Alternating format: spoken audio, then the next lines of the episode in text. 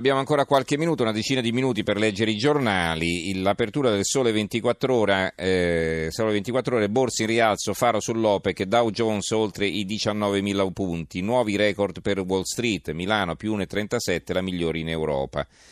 Il foglio, influenzato dal marxismo, il Papa sta secolarizzando la Chiesa, si offenderebbe se si parlasse di continuità. Chi dice questo?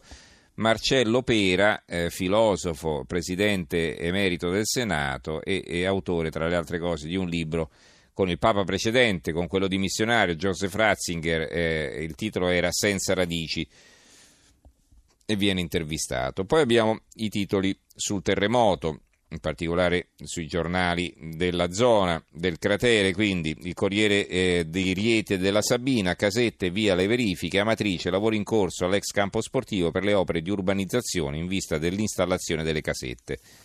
E il Corriere dell'Umbria, su molte case, danni oltre il 70%, la Marini, la Marini è la presidente della regione eh, Umbria, riferisce in consiglio, una bimba di Genova dona 5 euro.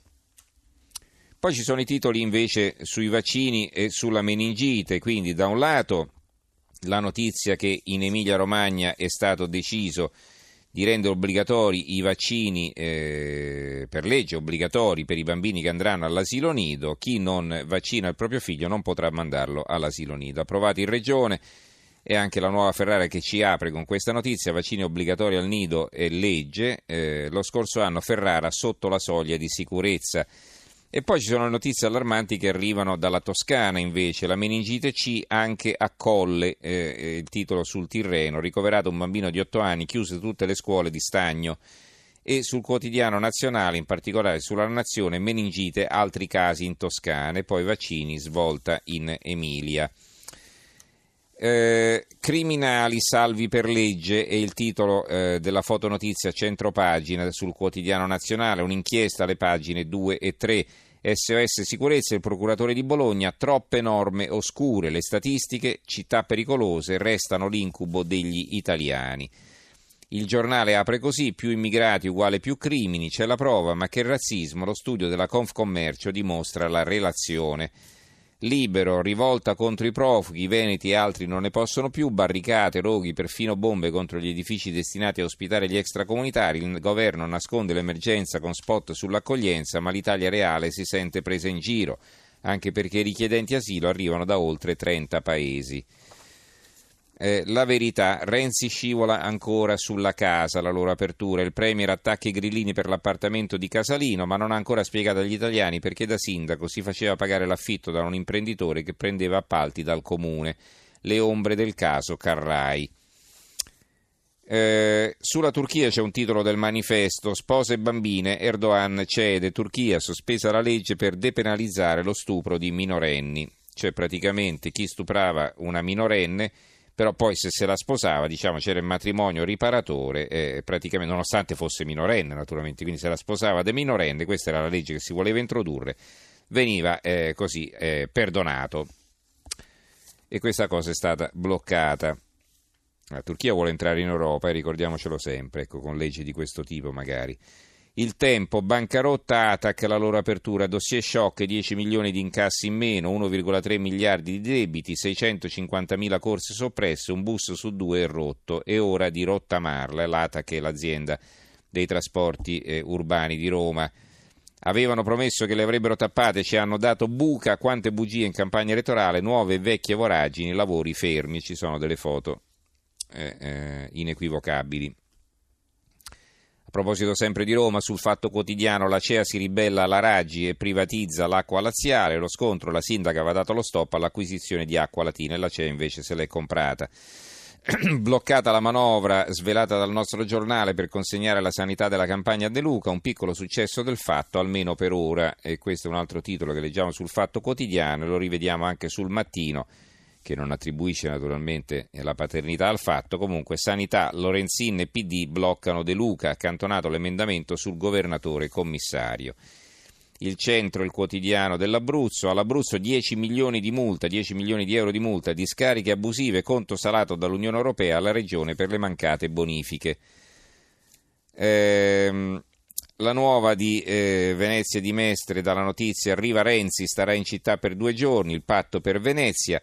Sull'indagine dell'Istat, l'apertura dell'avvenire, sprazzi di sereno, dopo cinque anni migliora la condizione di vita, l'impegno dei cattolici per il lavoro libero e degno. Qualità della vita gli italiani si scoprono più soddisfatti, è il titolo invece della Gazzetta del Mezzogiorno dove c'è però un altro titolo che colpisce molto di più ed è questo.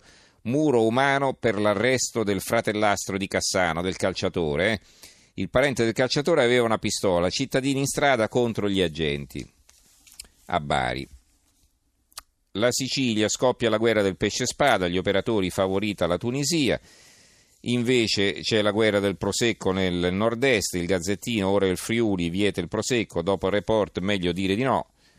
E ancora eh, invece una buona notizia per i sardi, mutui 200 milioni da ridare ai sardi, caso Euribor, tassi taroccati e banche nei guai, dalla sentenza del SIE risarcimenti per somme non dovute, nell'isola sono oltre 21.000 gli aventi diritto al rimborso, vertenza promossa da un legale sassarese, questa è la nuova Sardegna, quindi chi vuole avere notizie si vada a leggere la nuova Sardegna perché appunto c'è la possibilità di ottenere questo rimborso. E vi leggo eh, il secolo XIX e anche sulla stampa eh, di Torino, sapete adesso Massimo Gramellini col suo buongiorno esce su due giornali, compagni di merende il titolo.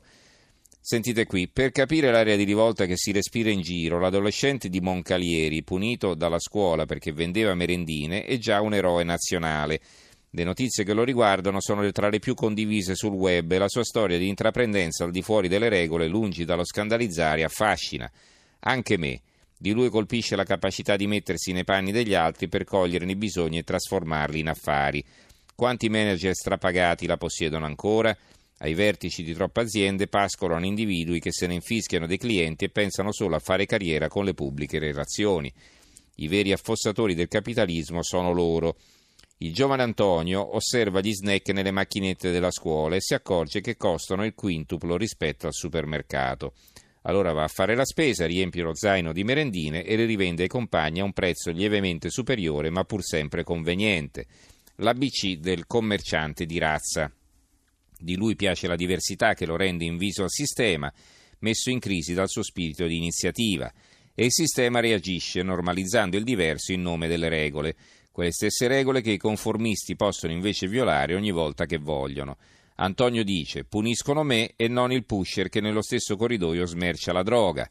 Ma per fortuna nel sistema c'è una crepa, un preside intelligente, ribalta la decisione dei sottoposti di sospendere lo spacciatore di merendine e propone di affidargli un progetto imprenditoriale. Applausi e tasse, ma in modica quantità. E sempre a proposito di stranezze, vi leggo infine il Saro Breve, un altro corsivo di taglio basso sul Tirreno di Livorno, firmato da Gabriele Baldanzi. Vediamo se facciamo in tempo. A volte conciliare non basta. Il titolo è Per 2 euro di multa, un'odissea di 4 anni. A volte conciliare non basta, a distanza di tempo, come il fantasma del parente mal sepolto, la multa già saldata può tornare indietro e rovinarti il sonno per anni.